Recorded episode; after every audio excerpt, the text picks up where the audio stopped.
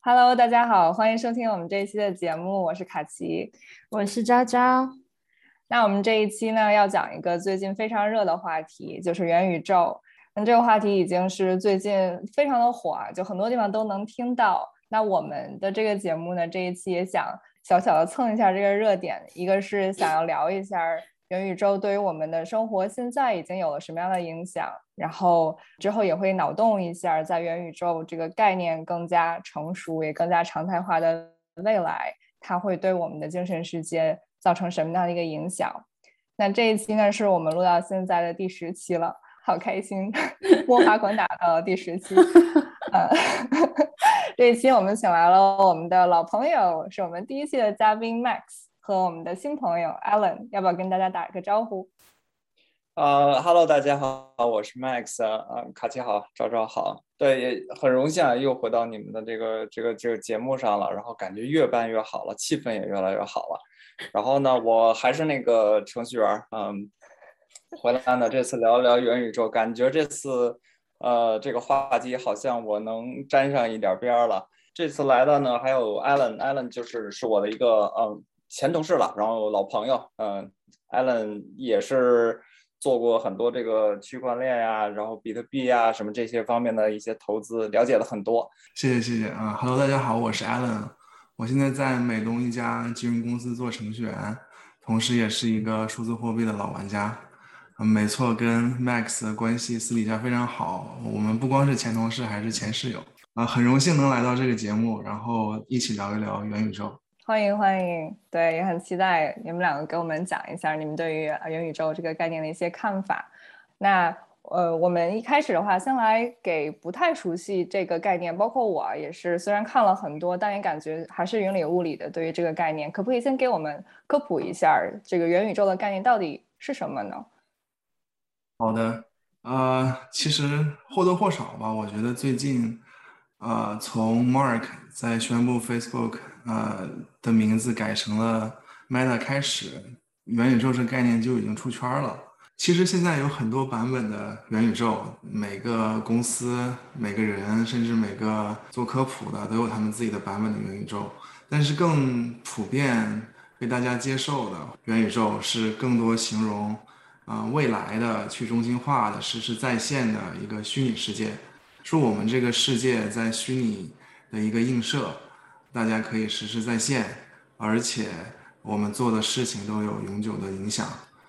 原来元宇宙更可能呃在呃币圈或者是区块链的这个圈子里，大家所熟悉、所讨论。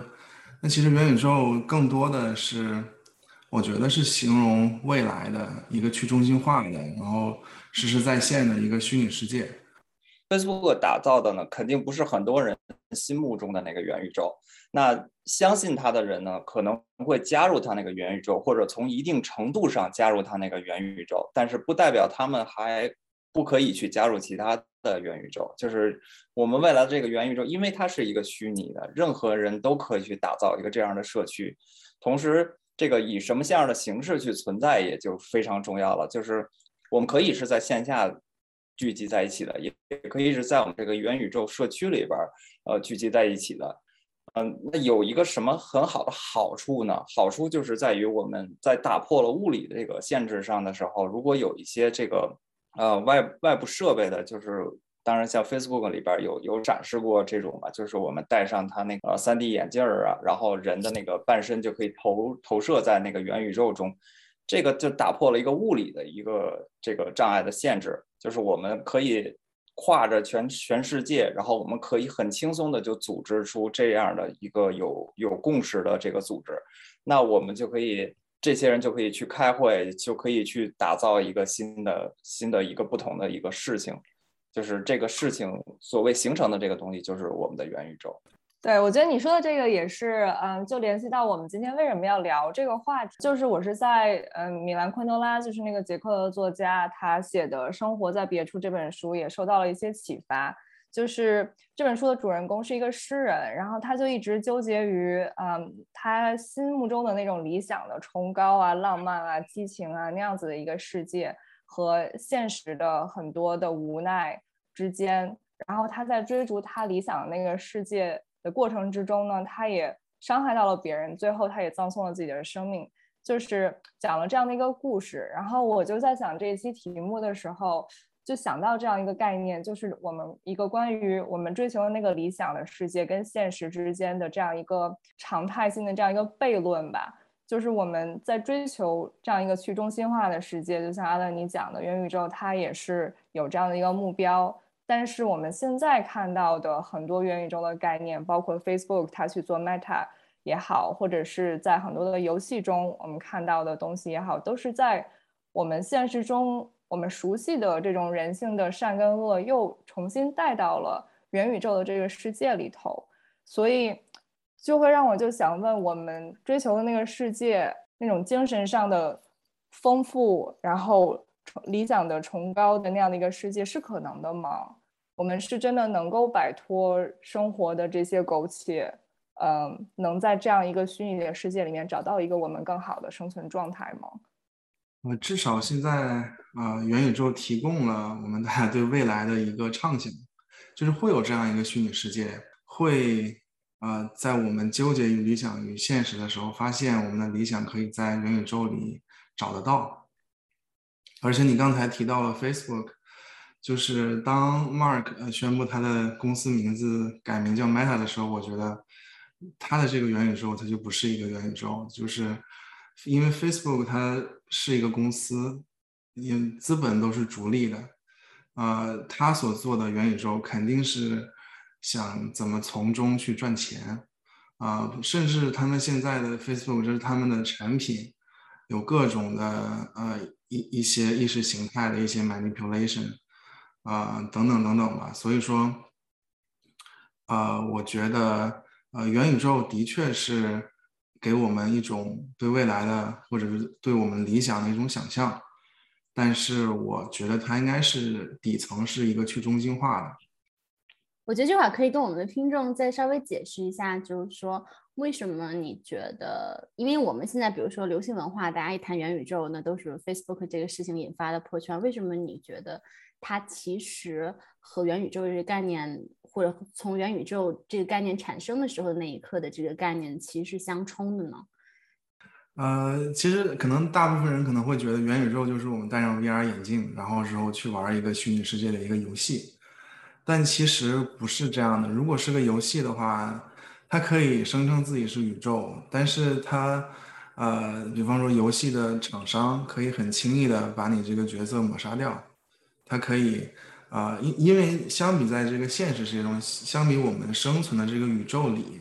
没有一个宇宙之外的手，或者说没有一个超脱于宇宙之外的另外一个空间，一个一个层级会抹杀掉我们现在的人物。所以说，在这样一个元宇宙的，如果将来是游戏也好，还是一个呃另外一种网络、一种虚拟世界也好，我们是不希望，嗯，有一个呃在我们物理世界中的一只手去呃决定我们在那个世界里所扮演的角色的呃生或者是死。所以说，这就是为什么我觉得元宇宙必须是去中心化的。啊，相比较我们现在的游戏，因为呃，如果大家听多了元宇宙，或者是大家都会觉得啊，其实就是个游戏，它没有什么特别的，可能就是最多是一比一仿真的，更像真实世界的一个游游戏。但是我更想探讨的就是，相比较呃我们现在的游戏，元宇宙它的去中心化的特性，可以保证我们在这个元宇宙里和现在。和我们现实生活的世界是一样的。你说的时候，就让我想到，这种去中心化真的是可能的吗？因为我们很多的技术，它一开始建造的时候是出于一个好的想法。Facebook 一开始建的时候，它也没有说想我一定要是为广告商服务的，而而他想的是，我想要把大家都连接在一起，让我能更好的知道我的朋友在干嘛。他可能都是有一个很好的初衷，但是做着做着就。被各种各样的利益也好，或者是就偏离了他的他的初心。我在想，只要是我们人在建立的这样的一个世界，如果是用我们已经熟悉的规则，有可能真的能做到，我们能够去主动的去选择，有这样的自由吗？其实我觉得人做不到，但是人创造的算法或者是人写的代码可以做得到。就是与其说是人质，区块链的技术更多的可以说是呃代码制或者是啊机器制，它的本身的技术就决定了不会有一个人，或者是不会有一个中心化的，或者是不会有啊一个甚至一个集体去。呃，操纵啊里面的一些数据，嗯，所以说这个我觉得区块链的技术是保证中中心化，是保证去中心化的。呃，总结起来就是说，你的意思就是说，这个区块链的技术是你认为这个元宇宙的底层的一个运行逻辑。对的，这个技术如果现在不是已经做了出来了嘛？然后也有很多的人是信仰它的，我可以去信仰。区块链，我可以去购买比特币，但是同时呢，我还是在一个国家生活，我还是纳税居民，我还是要服从国家的制度，然后公司的制度等等，就是这样子两种比较相相对的机制之下，我在想对人的心理已经会产生什么样的影响？就我们我们怎么去能很好的去适应，同时有这样子的两种不同的机制是我在这里面生活的。我觉得正是对我们现实世界中的不满意，或者是种种的垄断也好、中心化的啊一些资本的独裁也好，所以我们才有了现在的这样一个元宇宙的概念。不是说我们怎么去适应，而而是说我们先从现实世界中，啊，嗯嗯，我们过得不开心，我们觉得啊要创造一个。元宇宙或者是一个去中心化的一个系统，嗯，来在虚拟世界上来满足我们，啊所向往的一个世界和现在现实不一样的世界。整个的这个社区，呃，它就是自制的了一个一个社区了。然后呢，我们也不再有这些中心化的平台，不会再有微信，然后 Facebook，然后 Twitter 这些这些平台了。在上边呢，我们用户自己就可以直接从这些这些我们自己搭建的这些平台上，然后获取我们的利益。比如说，我发我作为一个 YouTuber，或者说你们现在作为这些播客来说，你们嗯收到了广告费啊，有很多一部分都被这个平台抽成了。那未来，呃，就是你们制定规则，那这这一部分利益，呃，要获得多少？然后回馈给社区多少是由是放回归到你们的手里边，你们去定了。嗯，Max 刚才提到的，我觉得这点特别重要，就是说我们都是互联网的用户，我们都是一些 App 的用户，我们可能觉得这些 App 是是免费的，实际上我们不是 App 的客户，我们是 App 的呃。努力。真正 app 真正 app 的客户其实是广告商，嗯，是我们并不是啊在用这个 app，而是 app 在用这些互互联网公司是在用我们的数据去赚钱。对，这个是我觉得需要提到的一点。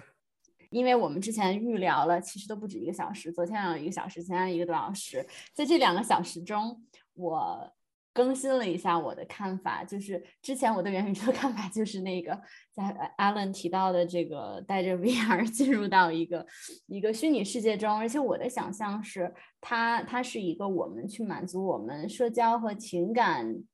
甚至是找就是社会就是找到一些共同价值观的人等等这些方面的心理方面的需求，但是在我预聊了这么久以后，我发现。其实元宇宙这个概念，或者至少在两个嘉宾的定义里是相反的。我现在看它是一个我们对未来政治和经济生活的乌托邦，而恰恰相反，也是你的情感生活，你是可以在线下去感受的。而元宇宙好像似乎能提供给你的是一个一个新的制度，决定了比如说经济的分配、财产的分配，决定了我们怎么去书写。这个宇宙里的历史怎么让它还保有时间的质感？怎么让它遵循一定的所谓的客观规律？那在这个宇宙里，这个客观规律是算法创造的。那在我们现实生活中，也许是时空的一些物理的客观规律。对，这个很好，而且它恰好就是打破了我们传统意义上的这个 social 的这种 social distancing，就是呃，就是打破了传统的这个物理意义上的这种 social，就是你以后就是没有任何的边界了，因为你是在虚拟世界中嘛，你不会有你自己的性别，也不会有自己的年龄，就是游戏中的这些角色呢，都是人自己客观去创造的，根据你的想象，所以你可以定义你的人变成任何样的一个人，然后参与到这个元宇宙中，所以我们。在现实世界的中，这这些 social 的这些条条框框反而被打破了。你说这个反而是我会比较担心一些的一块儿，就是我会想，我们的现实生活你是没有办法去选择你是什么样的一个身份的，你是什么性别，你是有多你是多大，嗯，就是这些我们出生就定就定下来的东西，你没有办法去选。但是在一个虚拟的世界里面，你是可以自己去定义我想要是一个什么样的。Avatar 一个虚拟的身份，那你这两点肯定是他们会互相影响。如果我虚拟世界的那个人，假设比如说混得非常好，呃，我拥有了很多我现实生活里面没有的东西，那它也会影响到我怎么去看我现在的我的肉身，我现实的生活的样子。比如说，我有好多的 client，比如说，要是有一个 social anxiety，有那个社交焦虑的人，他在现实生活中，他可以在网上非常的，嗯，social，非常的外向，交很多的朋友，因为没有对视，然后也没有很多你，嗯，现实生活中需要用到的那种 social skill，你可以就很简单的去讲话，但是现实生活中他依然是非常的社恐。在虚拟的世界里面待的时间越长，他在现实的生生活中就越脱节。那这对他来说，到底是一个有益处的事情，还是其实是有更大危害的事情？或者是说，对他来说是现实更重要一些，还是虚拟更重要一些？就是如果是说虚拟世界带给他的快乐更重要一些的话，我觉得那这就是一件好事。就可能包括我们未来，我们生活在。呃，我们本身就生活在一个互联网时代，然后呃，未来可能我们就生活在一个纯虚拟世界的一个时代。其实我们现在，你看，每天我们被这个网络、被这些虚拟世界占据的时间是非常非常久的。你可以打开你的手机看一看，你每天这个用了多长时间啊？这也是为什么就是元宇宙这个概念会。啊，这么火，或者是说承载了啊很多人，或者说投资人对未来的一个巨大的市场的一个期待。在我的工作中，已经看到了很多的孩子，他是会有很多的心理上的问题，是跟这块有有一些联系的。因为他比如说自己的自控力还没有达到很好，比如说有多动症的孩子，他可能可以就是玩游戏玩一天，他甚至忘了去上厕所。是不是我们也应该去考虑一下？科技它进步的速度这么快，然后我们也畅想了很多它的未来的那些益处，但同时我们作为人，我们的大脑进步的速度跟不跟得上？我觉得我来这个播客最开始我是想讨论就卡奇你说的这个部分，但是经过了一段热身以后，我现在就是非常的。Fix 在这个底层的其中心化的逻辑，我我我会，我甚至会觉得说，你未必要在元宇宙里感受你的社会的，就是情感生活这些，也许你可以就是用它去分配你的经济 体制或者做一些决策，剩下时间都可以在线下的。我现在有这样的一种想法。对元宇宙这个东西，我是每天，我基本上每每两到三天的吧，认知都是不太一样的。我泡在那个 Discord 里边很长时间，我大概我可能是我们这里边第一个有 NFT 的人。然后哇，对我慢慢我是富翁啊，没没，我是买的那种很便宜的 NFT，但是我我可以，对我可以知道，就是说这个。呃，这些就是五十个以太坊买猴的这些人，可能你们不太知道，就是五十个以太坊，以太坊现在一个是四千块钱，啊，四千美金，然后它是五十个 floor price 是最低。这些人他们是是是在做什么样的事情？你包括那个呃林俊杰也是猴的那个一个一个玩家嘛，他们想要的是这个人背后的一个资源。就是他们整个合起来，就是像我刚才说的，就是他们实际上是一个呃，我们的意识流是一样的。我们要打造一个平台，就是这样这样的感觉。我我觉得就是反正每天都都有很思想什么的都是有很多变化的。就是有有人就已经开始在虚拟的世界里面，我需要有一个虚拟的徽章，然后来彰显我在这个世界里的身份了。然后又有很多人相信它，对吧？就去买 NFT，你收集的越多，你还可以把它展览出来，让大家付钱过来看。对，就是最简单的，相比较现实世界，我觉得虚拟世界也有一些资资产。如果你相信虚拟世界，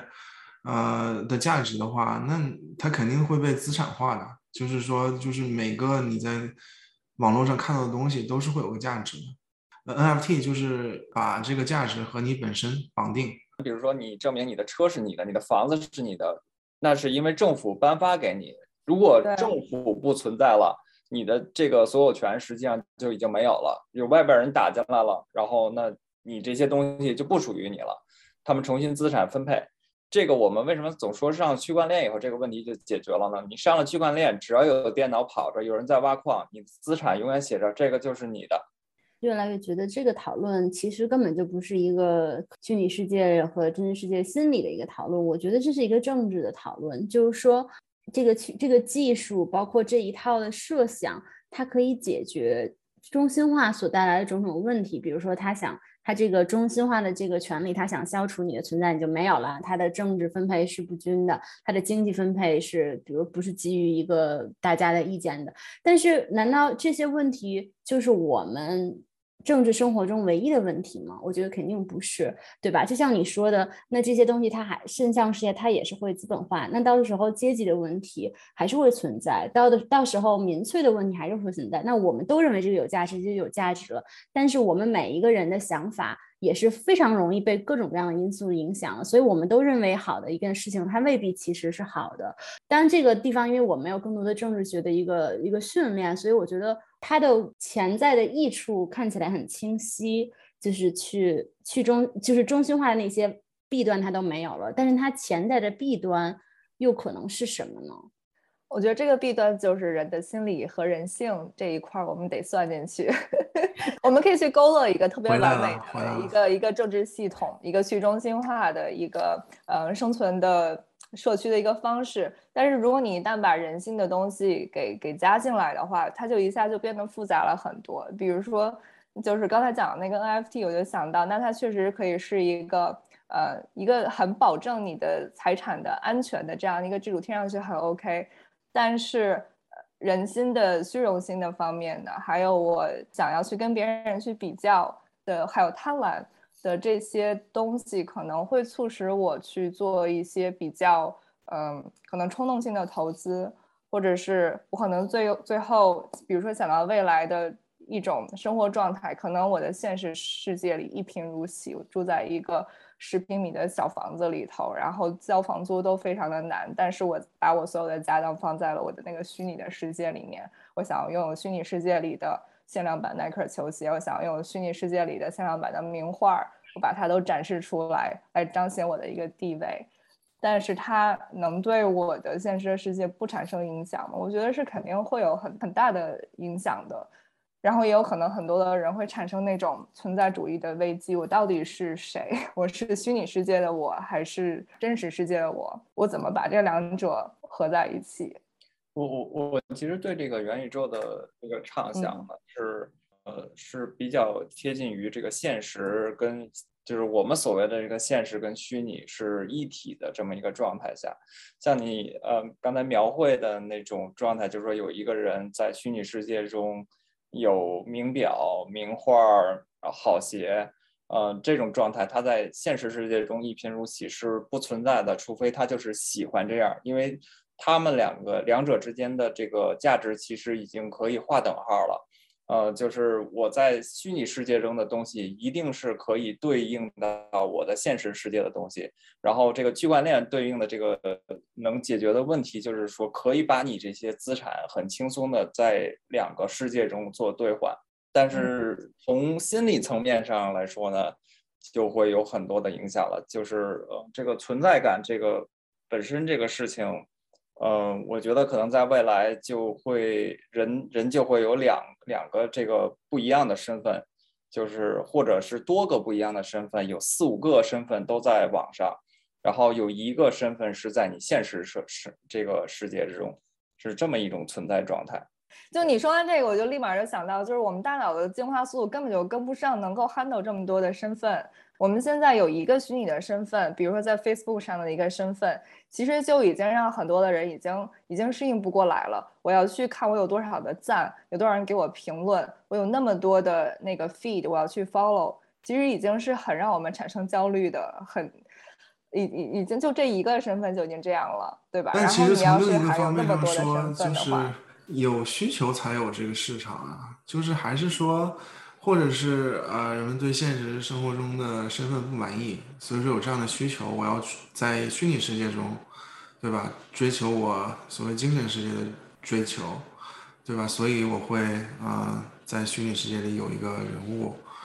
我去呃建造它，我去经营它，呃，这个并不是凭空出现的，还是人类有需要的。它才会出现。那至于因为有一部分人先需要它出现，而另外一部分人就是不小心沉迷了，或者是说在里面呃有更多的身份、有更多的人格等等等等，对心理造成的影响，我觉得是需要人自己去消化。因为因为这个技术本身它就是为人啊创造的，它这个技术本身就是无害的。而人类要怎么去用它，或者是说你要怎么去更加的实现你精神世界啊里的追求，是人自己的事情。而且就是回到刚才那个大脑的速度追不上科技进步的速度那个那个问题上，我觉得人是需要适应科技的发展的。就是在科技化的滚滚浪潮前，人类的或者说我们个人的力量是非常渺小的。就是我们现在，如果你不会上网，你可能你你满足不了你日常的一些生活和工作的需要。当然，也会有一种人选择一种世外桃源的生活方式，远离网络。但是这不是普通人的选择，而且甚至我们包括现在聊这个元宇宙，就是要赶在这个浪前，我们做好准备，然后去适应它。那我觉得你这样的想法和去中心化的这种理想是完全矛盾的，就是你你你的想法，去中心化本来很感觉是一个是好像每个人都能找到他们的一个地方，而你这个想法就是 OK，社会技技术在进步，你追不上，你就要被落下。那那那是有一个中心化的一个思潮，一但我在想，这个是不是也是一个很中心化的一种角度？就是这种自由到底是是一种消极的自由，就是我有权利去不被打扰，去过我想要过的生活，还是我可以积极的去选择？我想要过什么样的生活？如果我的理想就是在一个小岛上与世无争，然后也不太需要用到科技，简简单单的生活，我可不可以不被打扰到，有选择这样生活的权利？还是说科技的进步会越来越侵蚀我们能够自由选择生活的这样的一个能力？当你说在元宇宙里，你可以选择和你想法相关的人去组建你的小的宇宙，但你是否有不选择进入这个宇宙的权利？当然有，但是我说的更多的是说给这些普通人，比方说我们大部分的听众，我觉得至少听播客的，科技的发展是代表着人类的生产力的进步的。但我觉得你说的是完全是两个问题，就是你说的一个是生产力，呃，科技的进步推动生产力的发展，这是一个在一个非常宏观的层面，但是你当你把它等同于个人就要。默认任何的技术，它是对我们有好处的。然后你一定要用，因为它是一个，你并不是说完全拒绝或者充分拥抱。其实这中间还是有很多的一个空间，就是哪部分是适合你，哪部分不适合你。包括你的社会生活中很多，你就是在于像你说的，如果生产力在推动，你也你也没有办法说我拒绝用电，拒绝用用这些这些交流方式，这些东西你是无法。去决定的话，那你更可以去决定的是你可以决定的这些部分。我觉得这个是两完全两个问题，就是你你决定你和科技的关系是什么，和科技推动生产力的进步整体是使得社会往前进。这个我觉得它并不是说有一个完全等同的一个关系。就是说到这个，就是有没有选择这件事儿吧。呃，我们后边一代人，他们生长出来的时候，网络就已经很发达了。就是我，我为什么说我们好像是生长在了这个我们现在有思辨能力，我们能去决定我们，或者就我们看过这个时代是怎么变化过来的情况下，我们可能更多会去选择我们原来有的这种这种生活状态，而且这种生活状态。是好是坏，我们可以不去评论，但我们就觉得这是我们选择的，就是这是我们所谓的我们这种选择。在后一代人来说，可能会更难一点，因为他们生下来这个世界就是在将近一个元宇宙已经可能走了一半的状态下，那可能他们生下来就是在这一个网络的时代里边，那他们可能就会更认同虚拟世界中的那个自己。就像我们再回来说说，就是包括我们这一代人去选选不选择进入到元宇宙或不进入到元宇宙啊这个事情上吧，当然可以去选择不一样的生活。而且从另一个角度说，你只有参与了，你才会发现其中的问题。如果你是一种以以这种拒绝的心态去看待这种科技的发展的话，那你可能也永远找不到其中的问题。人类的历呃这个科技啊，这个进化史是动态的，是去自我校正的。就是正是因为嗯更多的人去参与了这样的一些新的技术，然后才会有新技术的革革新，甚至说改变。对对，是这样的。但但我觉得我听昭昭说的是，更多的我们不是说去拒绝呃科技，我们也不是说要过那种原始人的生活，而是我们在。完全的沉浸在虚拟的世界，跟完全拒绝这个技术中间，我们应该找到一个什么样的一个点？你所谓这个平衡点，其实是基于我们现代人生活的这个状态。我们对于我们老一辈人来说，我们其实已经在网络里边很沉迷了。你四个小时，天天就知道玩电脑。对呀，天天就知道玩电脑。我小时候我妈经常这么说，我说你你天天就知道玩电脑，我一玩可能就是玩六七个小时、七八个小时。对于他们来说，实际上我们就在我们自己的小宇宙里边，在我们这个虚拟世界里边没有区别。我们看后边的人，他们比我们多了几个小时而已。他们都是这个叫什么，弄着自己的 avatar，就是小小人物、游戏小人物在里边走来走去，跟在那里边社交，在那里边。我们看他们，我们也会觉得他们很沉迷，只是因为我们只是不一样而已。我们并不是。呃，就是我们比他们好。呃，当艾伦你说这个东西它是一个潮流，我们就一定要去去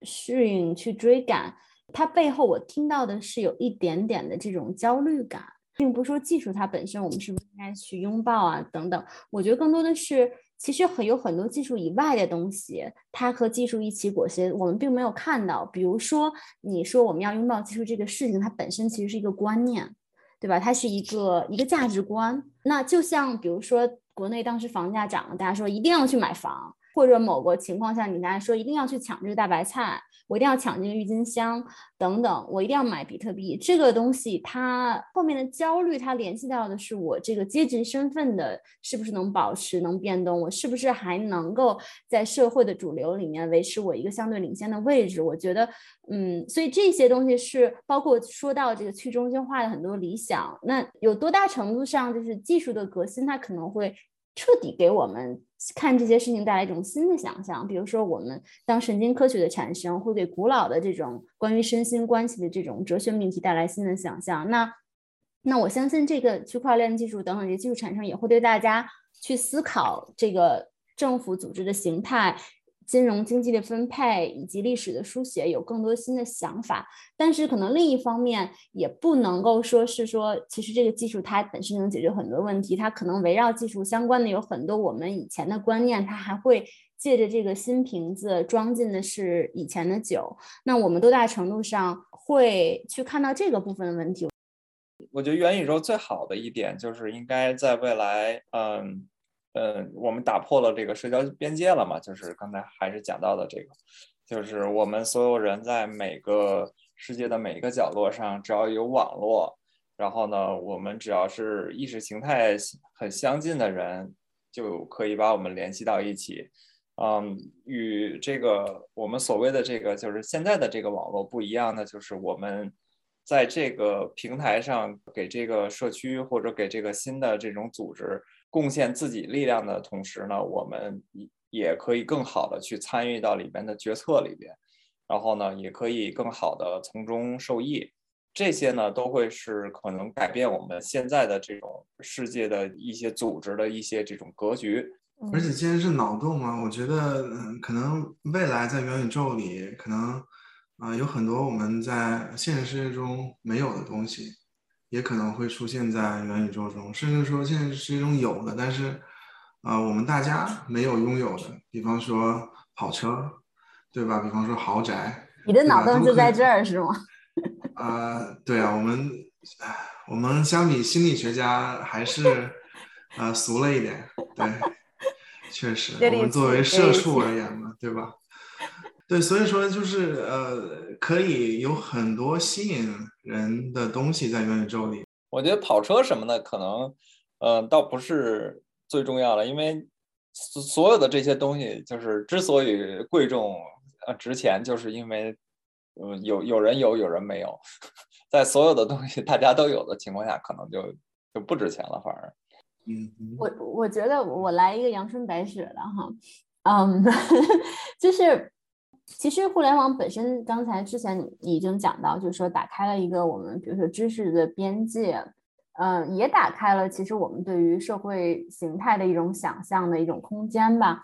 元宇宙感觉是一个更加体验性是更强的，所以我所以我觉得也许在这里面，我们可以探索更多的自我，探索不同的人格和身份。我刚才就是。看了一个 paper，他就是说，其实，呃，我们在网上的这种虚拟自我，其实以前的一些想法会觉得说，我们只是把我们自己投射在那个上面，我们创造的是跟自己相似。但其实，呃，研究发现，人们可以在里面做很多事情。有的人是创造一个跟自己相似的人格，也长得差不多，也比如说我也是个女性，我怎么怎么样。但是很多人他会在上面做各种各样的身份的实验，比如说他去扮演一个理想化的自我，或者他扮演一个和自己不一样的人，甚至他扮演和自己完全相反的人，或者扮演一个社会非常不在社会里不接受、不被接受的这样的人格特质。我觉得这个方面都可以帮助人们去探索自己不同的人格身份的可能性，也探索和别人连接的一种不同的可能性，更是探索一种。不同的集体生活的可能性，当我们讲到可能更加好的一种政治或者经济分配的制度，我觉得这个都可以是对我们社会的一个很好的一个实验。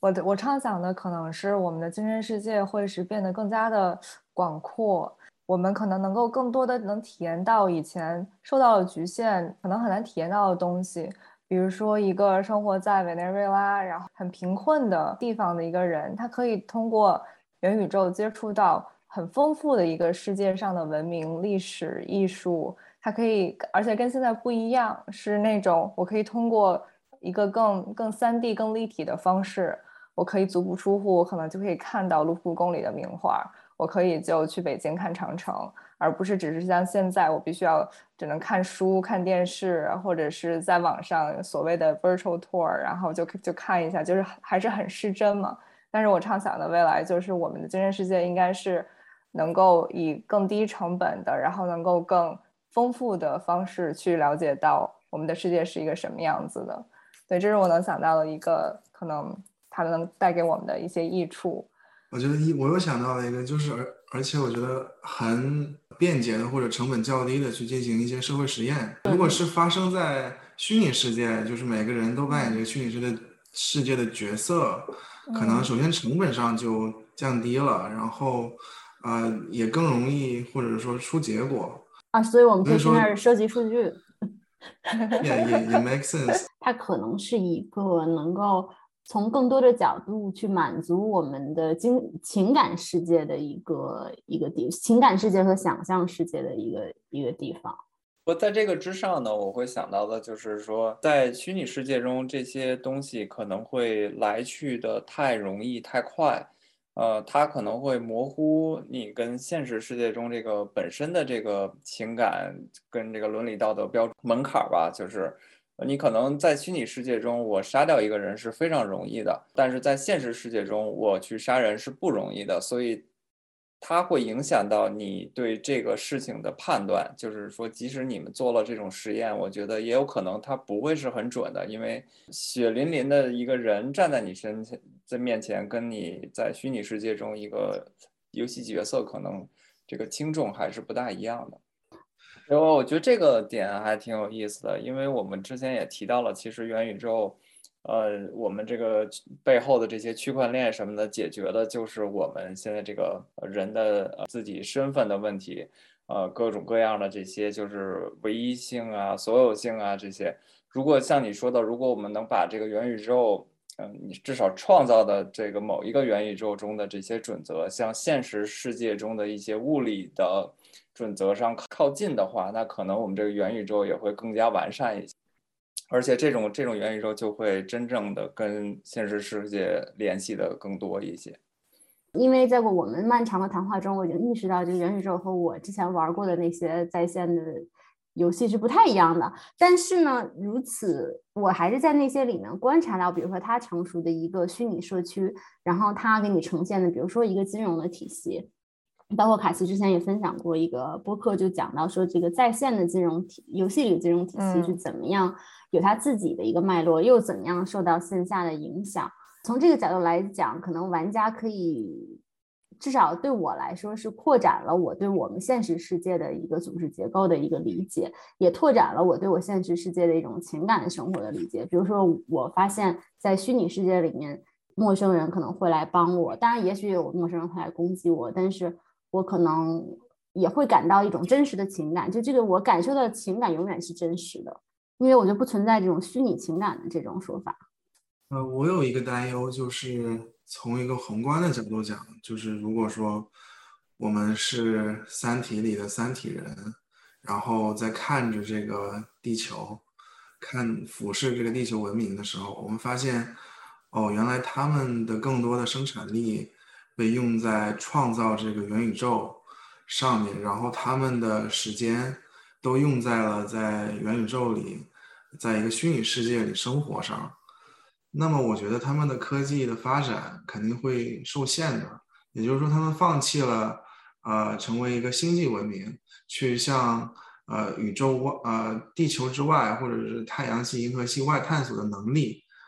而去更多的去发展。这样一个虚拟的世界，其实某种程度上说，就是地球文明的一种内卷。你这个说的也是刘慈欣好像也表达过，他对于元宇宙的一个担忧，就是会让人们去放弃探索外星，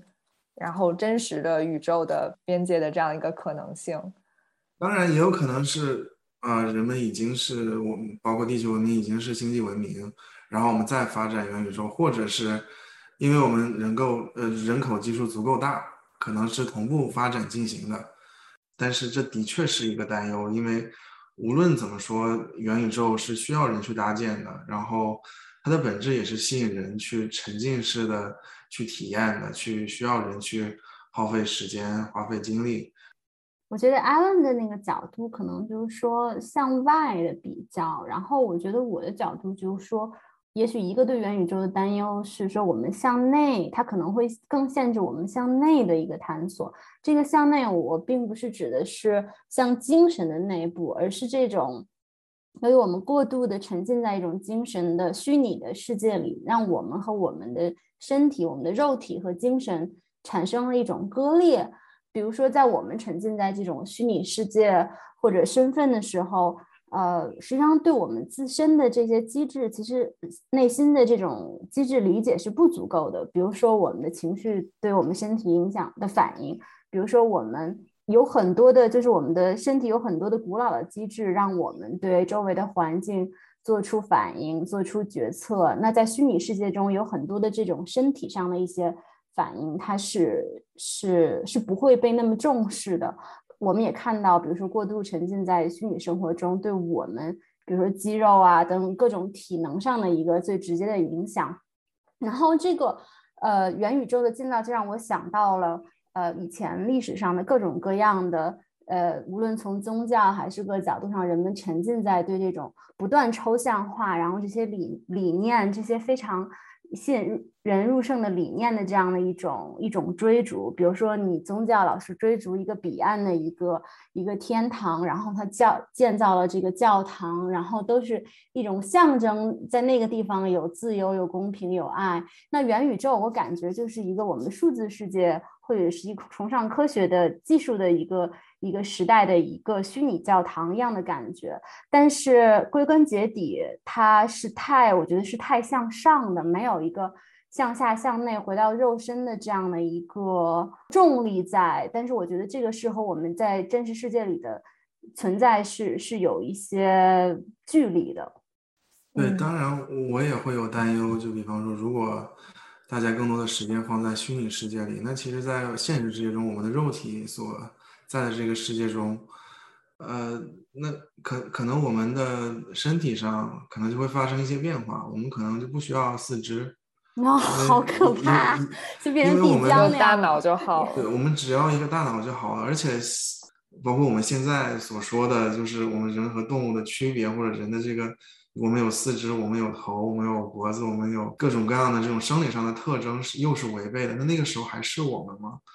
对吧？这个会让我觉得，呃，也可能是一点我的担忧吧。对。对但，这个想象本身是一个脑中心主义吧。比如说现在的研究，很多时候他会简单的说，可能肠胃在你的这个人的行为其实扮演了很多角色，它和你的大脑有很多联动。但这是可能是，比如说过去的呃五十年前，那科学根本就没有发现这个点。对脑的一个过度执迷，本身就是一个西方文化，它对 cognition 对思考，对像我思故我在对这些东西的一个执迷的现代的化身。而本来东方文化，我们是讲究身心一体的。我觉得我们传统文化里，它不会说脑就是你所在，它会说心是你的所在。其实这个心是联动你整个的。当然，这个我也是我我在这儿。瞎 瞎瞎瞎掰了，但是但是我的一个我的想象是，我是不会想象只剩脑，我觉得那样是很可怕的，就像你创造出来能让你开心的毒品一样，你只刺激大脑，而实际上这个我觉得就是一个重思考而轻轻感受，或者说。重大脑而轻你整个全身的反应，或者说你重视你意识能够意识到的东西，比如你刚才说你谈论的 attention，但是你轻视了所有的无意识的东西，这些东西它都会变本加厉的还回来。这个也说到一部分，就是我的元宇宙的担忧，也不是担忧吧。当元宇宙能够给我们更好探索好的一面的时候，也必然一定会承载。我们无意识涌出来的这一面，我觉得这个是肯定会有的。我觉得我们不需要去担忧，只是需要去面对和承载的。就像现在看到的网络暴力，当我们过到更有体验式的精神世界，像虚拟世界了以后，会看到很多我们文明所不能接受的，但实际上存在的一些无意识的这些动力。其实我很好奇它为什么什么样，但它绝对不会是一个很漂亮的样子。没有，就是你回应那个要就是脑和心在一起，我突然间就想到了。那那，你可能就是默认可以没有四肢。那那，我想到古代一种刑罚，就是砍掉四肢，好像那个那个字叫“治”，是吧？对，是一种刑罚，我记得。对啊，就很可怕。结果没想到现代人竟然觉得那个是我们的终极的一个一个形态，我觉得非常的非常有意思。你这个联想，不需要走路，不需要去拥抱了，不需要用手去拿东西，不需要有触觉。但是，如果是回到所谓的现代医学，那些难道不都是多巴胺呐，或者是呃我们呃身体所分泌的一些呃物质带给我们的感觉吗？这个就完全是还原主义造成的一个巨大的误区了。但是就是回到，但是我觉得其实元宇宙这个概念，包括你说计算机一和零，对吧？它就是一个还原主义下面，当然这个也是我又在瞎说了。但是就是说你可以分解到原子层面，你可以你你的算法可以底层一间构建，但是其实人们担心的是。哎，构建到 AI 这个级别，它是不是就失控了？还是体现出一种你到了你从小的可以分解到原子层面的东西，构建到上面到系统的时候，它其实就已经不是你原子简单的组合了。那同样的，如果你认为人就是简单的多巴胺这些东西，那相当于你可以把它分解成为这个，无论你的原子是激素还是你的细胞还是细胞核，你觉得它只是一个简单的组成，你就把它想象成电脑一样。但实际上，这个是绝对不是生命。体所运行的所有机制，这些机制自组织了以后，它会产生远超于简单加成的这样的一种反应。那我们对这些反应的一些科学的理论的理解，还有技术上的理解，还有我们方法上的理解，都是比较怎么说初级阶段的。所以简而言之，我是觉得我们现在对人的理解还远远不够。所以当我们呈现在元宇宙里的这种虚拟的人。它能呈现出来什么，也只是一个实验。那你不能够说，那就是一个我们理想的一个人的一个一个未来，就是把它简化成为像计算机一样的。我感觉这是一个对人类灵性的一种。可以，也就是说，那就是没有办法 reverse engineering，就就是没有办法。我我需要幸福，我我扎一针多巴胺。然后，当然有很多赛博朋克的作品就已经在探讨这个概念了嘛。像《黑客帝国》呀，或者是那《头号玩家》，就是我们就是可以光维持一个大脑的最基本的机能，然后一切的呃精神世界都是在那个虚拟的世界上进行就好了。其实我倒嗯不是完全的那种，就是元宇宙一定往上。所谓的往上，就是说往网上。元宇宙其实我觉得在网上解决的是你的身份、资产各个方面的这些问题，剩下的这个元宇宙这个本身社区的构成。它是可以线上线下的，就比如说我们的意识形态里边有一些人，我们就崇尚我们不上网，我们的所有的穿戴的东西，我们可以比如说有电子呃设备来监控我们的一些，比如说就是有嗯我出去跑了多少步或者吃了多少东西，那我们也可以由这些东西去监测我们在物外界的这个物理世界中做的事情，然后。呃，重新模拟回你的这个网上的虚拟世界中，你只要解决，就是说你在那个虚拟世界中构建的那个所谓的那个元宇宙，你的数据被记录在那儿了，呃，那你这个人其实也就是你的虚拟的身份就生长在那个社区里边，但是你的人还在你的物理的这个世界里边，所以我也不会特别倾向于，就是说，起码我个人。我可能不会倾向于说，我一定要生活在一个虚拟的世界中去实现我的这种元宇宙理想。我可以是一个线下线上混合的这么一个状态，然后去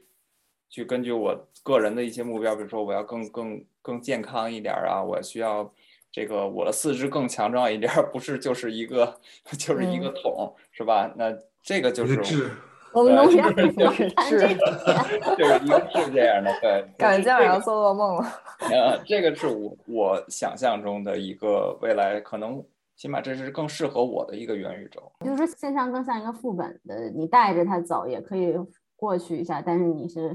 平行的在保持两个身份。对，就像我们拿了一张这个会员卡，但是是一张永久存在的会员卡。然后你可以进入到一个对应的一个机场的 VIP 贵宾室一样的这这这样的一个东西。挺同意你这个线上线下混合的。我之前也因为我我最开始的理解有所改变嘛，当我意识到它是一个更好的政治经济制度，我就觉得 OK 这个部分的我我想在线上实现，但是恰恰相反，情感社交的我我还想在线下实现。就是随随随着我了解的更多吧，因为我我也去看到有一些社区，实际上他们。那些社区里边就已经很明显的写的白纸黑字的就写，就是说你有这样的 NFT，我是希望你们，呃，未来参加到我们这个这个组织里边的这样那样的活动的，所以它赋予的实际上是你的一个现实社会的一个价值了。呃，元宇宙可能未来十年、二十年，更多的是一种应用出现在我们的生活里，就不会像是说我们马上突然间问世一个产品，我们。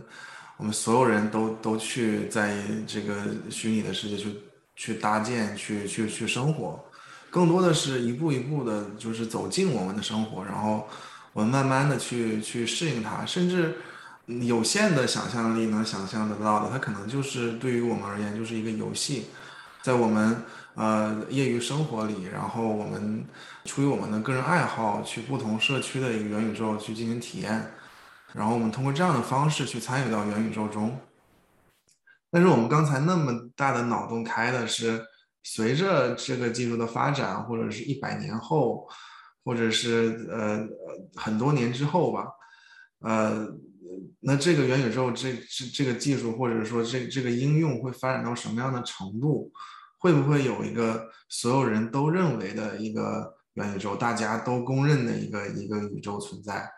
然后，呃，会不会在这个宇宙里，在这个元宇宙里，我们大家也有着自己的重新分配的国家，彻彻底底的就就在这个这个宇宙里工作和生活，甚至说休息？因为，呃，虚拟世界的好处其实就是减少了我们物理世界的交通的成本，就是说我们没有必要去到办公室，我们甚至都没有必要从床到我们这个办公桌，我们只要躺在床上就够了。你的想象总让我觉得非常可怕。我有多懒是吧？对，就是懒，就是你觉得最好的一个东西，在我看来就是哇，只有瘫痪了才才就很惨的那种感觉。所以你们两个人的重点就不一样啊。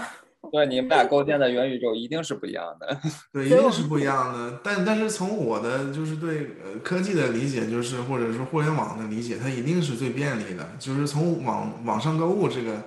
这个就可以看出，就是大家当然去实体店购物，你可以去试穿呐，等等等等，但是就是没有网络购物的便捷。但那最后，我觉得就是元宇宙这个概念很有可能就是更进一步，就是像我刚才提到的脑机接口，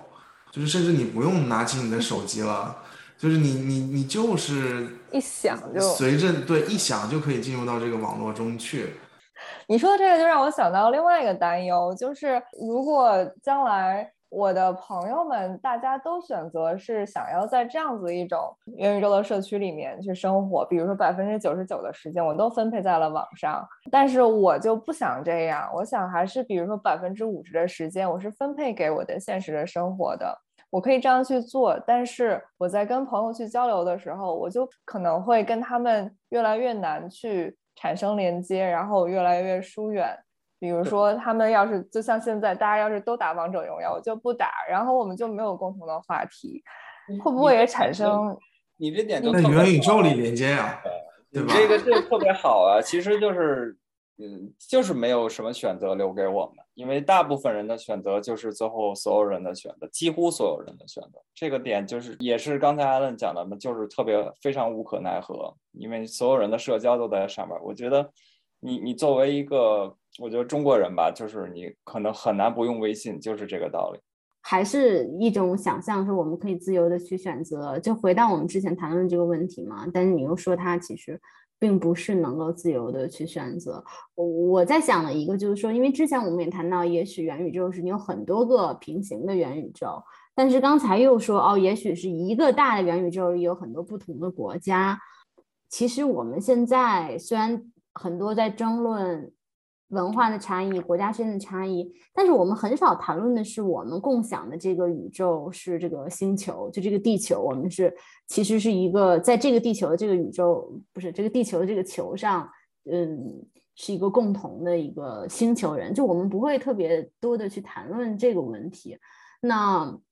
那到元宇宙里，就是回到你刚才说的是多个宇宙还是一个元宇宙？觉得说，也许现实世界也成为了这多个平行的宇宙中的其只是其中一个。那想选择在这个世界里生活的人，也许他会像卡跟卡奇一样，会在这个世界里有更积极的摄入，但其他的人可能就进入到了他们其他的这些元宇宙的这些。概念，但前提是，那前提是这个宇宙的人，大家就得有这个共识，就我们每个人不能分配超过百分之五十的时间在这个社区。我觉得会是有这样的一个群体，是跟你一样的。我估计也会是，对，我就我估计我可能也会是 part of it，就是。我说我也是，超超过了十二个小时就自动把你提下线，不许在上面待着了，这样。而且我觉得是那个，你就脑子接口，我那个元我那个元宇宙都得是智。我我，但是 这个角度，我又在想说，我们在一个混杂人群中，想如何找到自我和和他人关系，这个复杂的过程制造了冲突，也制造了合作。那当在元宇宙里面，我们如果极度的去通过去选择，那么会不会在某种程度上以为是把我们？暴露在了更广泛的选择中，但其实反而让我们进入到了呃更小的一个世界中。还是说，比如在我们选择的世界中，这个 diversity 还是会在复现，只是呃在，因为我们你再相似人，你接近了，你也发现哦好不一样，或者你在你的这个 virtual 的 self 上好不一样。我我我在想这个东西到底是对我们的想象力是一种或者说对我们精神世界是一种更丰富，还是说可能是一种更简化，或者让我们不用再去呃 confront 去面对那些让我们不舒服的东西，比如说。你可能就躺在床上，脑机接口就好了，你不用去面对任何现实世界中的目光，或者是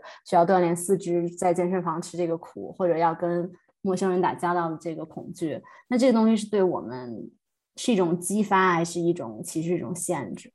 这个我就觉得，如果是把我们放到就是一个人类的，或者说一个集体的角度上来去考虑，特别容易就是想不清楚这个问题。但是如果放在个体上面就很清楚了，就是如果我是一个个体，然后呢，我参与到这里里边，参与到这个元宇宙里边，我本来我这个人就是喜欢看到五彩斑斓不一样的世界的人，我会所有的元宇宙我都去 travel 一下，那你的视野一定是会。打开的会比现在的多得多，因为你能展现的东西更多了嘛。就是每一个社区都有自己很独特的东西，它一定会展现出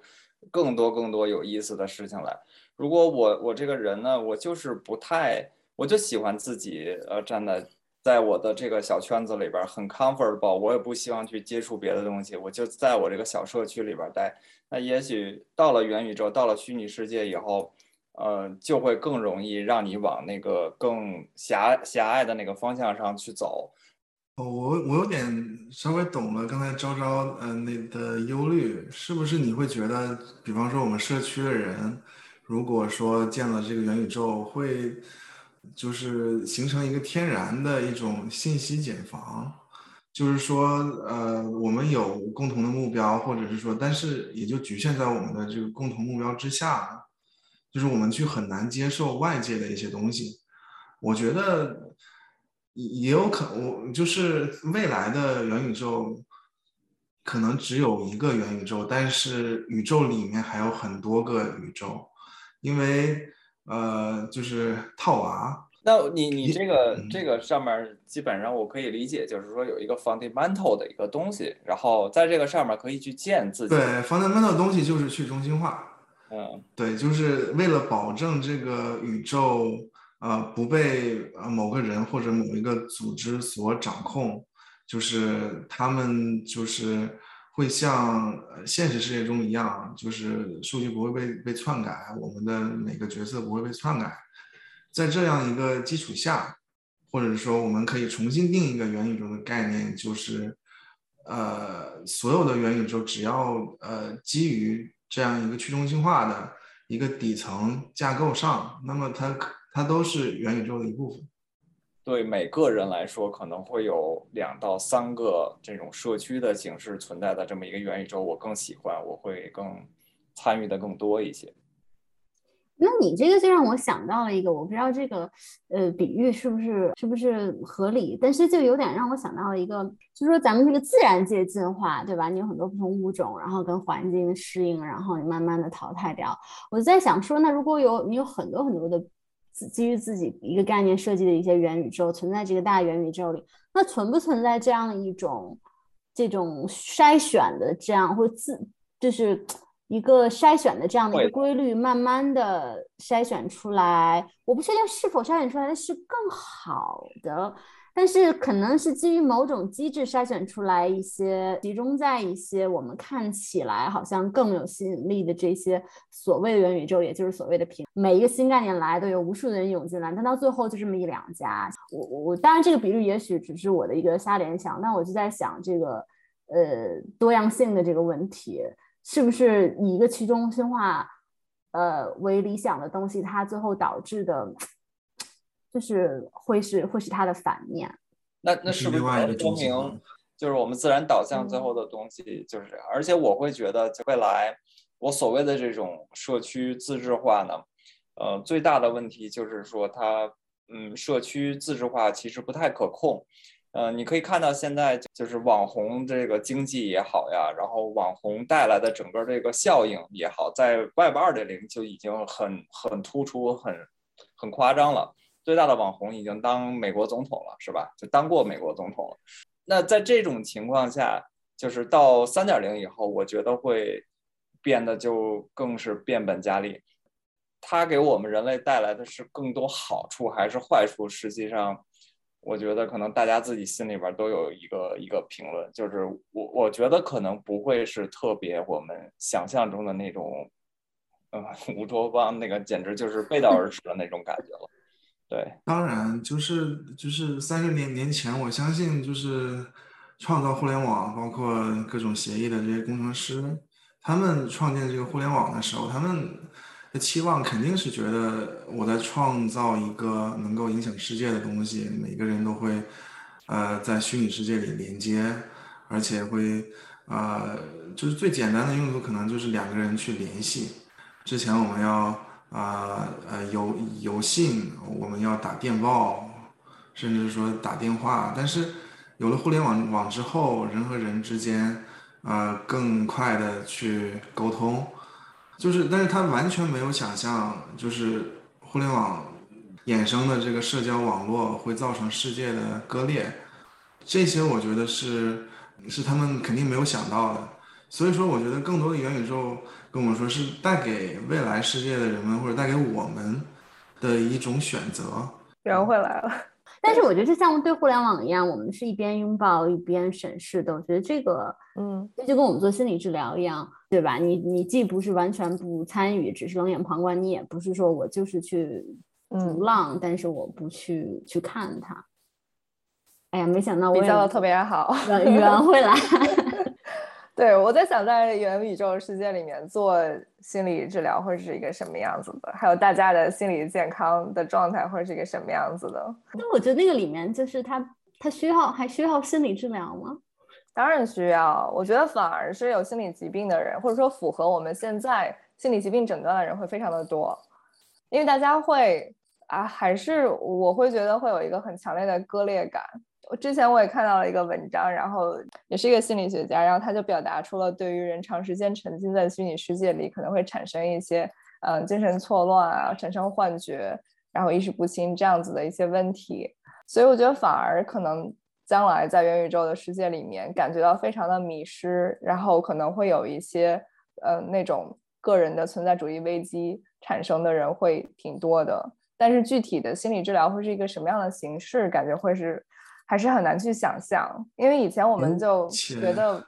完全这种，而且说不定元宇宙可能是你们呃心理咨询师治疗心理疾病的一种方法。对，在在 pandemic 之前，在 COVID 之前，其实我们是很多的心理治疗师是非常的反对这种线上的治疗的。但是在这段疫情期间，越来越多的人其实开始愿意去尝试，甚至去想，我就永久性的可以做这样子的线上的治疗，开始更多的去思考它的益处，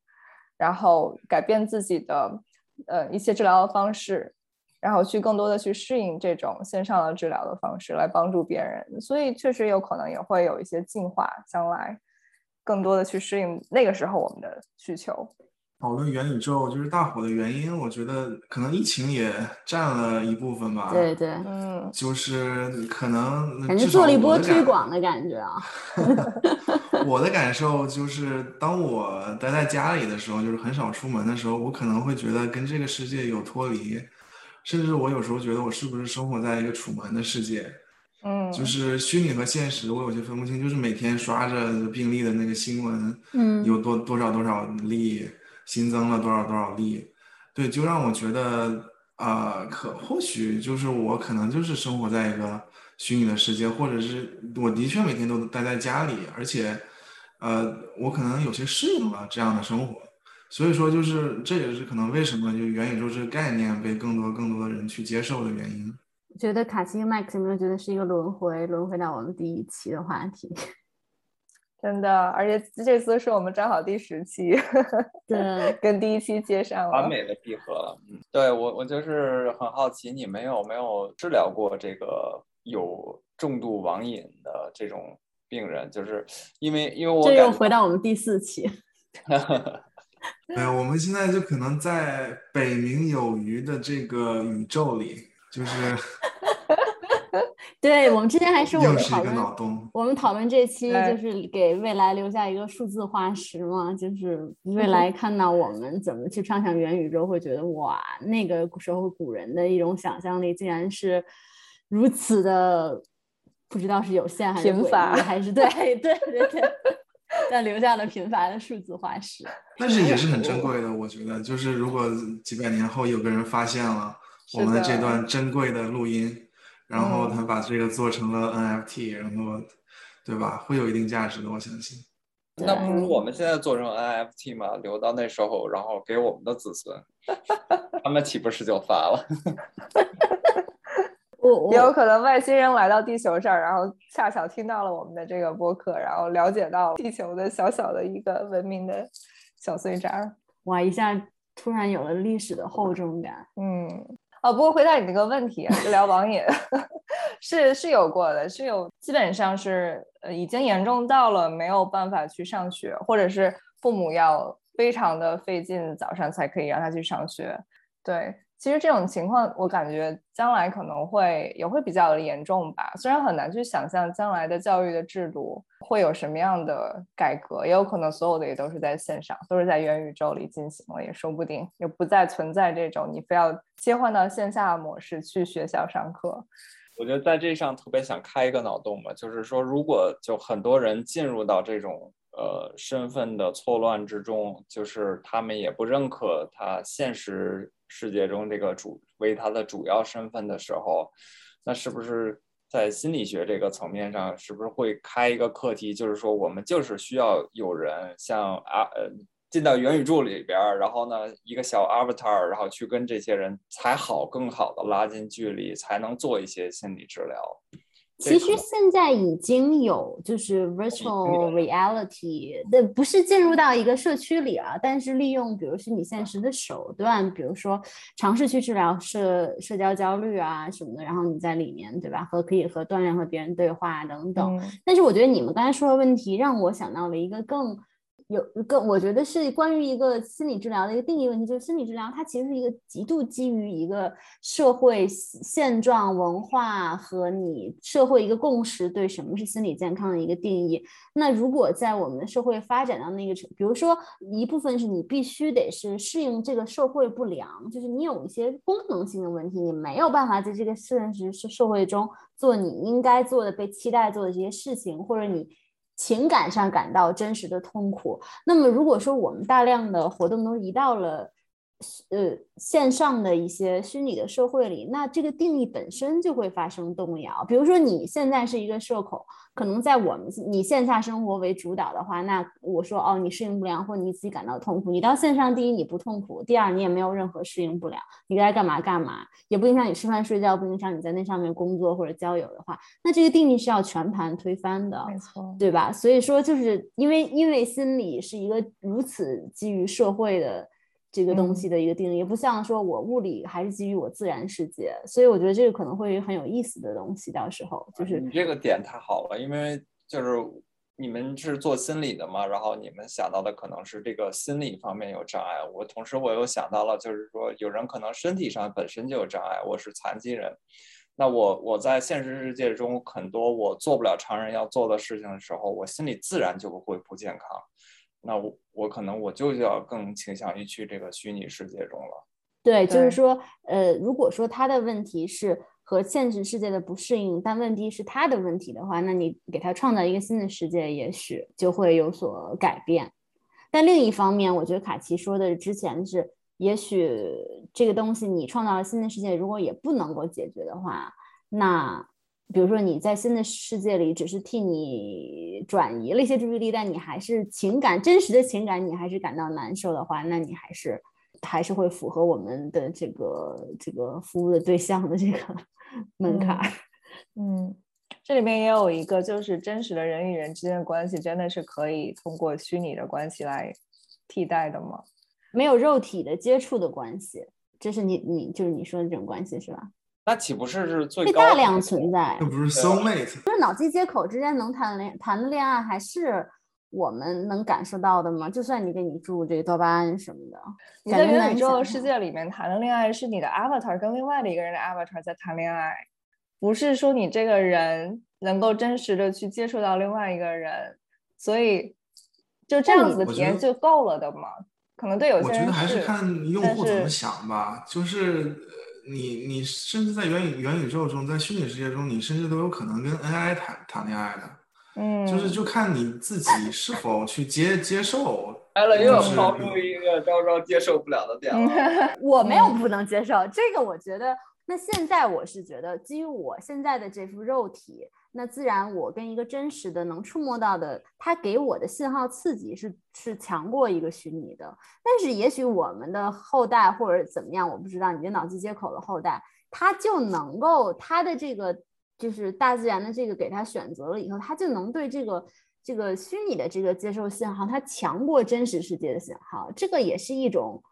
可能性，那只能如果是那样，只能说大自然让我们往那方向进化，那你也没办法了。但是也许它就是一个反自然，它你就没办法进化。你无论人怎么技术实现，让你更精神世界，你的肉体就很忠实于这个自然的法则，它不可能让你脱离这个肉身的话，这个是我更觉得可能性的一种可能性的话，那你还是要回到线下去，去让你更满足，因为你。就是自然，这个信号就是更强的，让你那就顺着你这个逻辑的话，那可能我们的感官的其中之一就是，比如说，包括我们的性欲也会不断的退化，然后我们想要去交配的欲望就也会很很低，然后 那我们会不会就导致自然灭绝？原来是这么灭绝的，构建。最后会变成什么样？原来 AI 是对人类的一种 直接直接在虚拟的世界里面繁衍。但生存和繁衍不是人的基本本能吗？我觉得。那你百分之九十九的时间都在虚拟世界的话，你怎么去找一个真正的你的肉体的伴侣？就就只是为了交配去找一个，交配完成之后再回到虚拟的世界里就好了吗？所以说，人类世界里就可以生孩子，对吧？就是，或者是人类完全生活在这个虚拟世界里，然后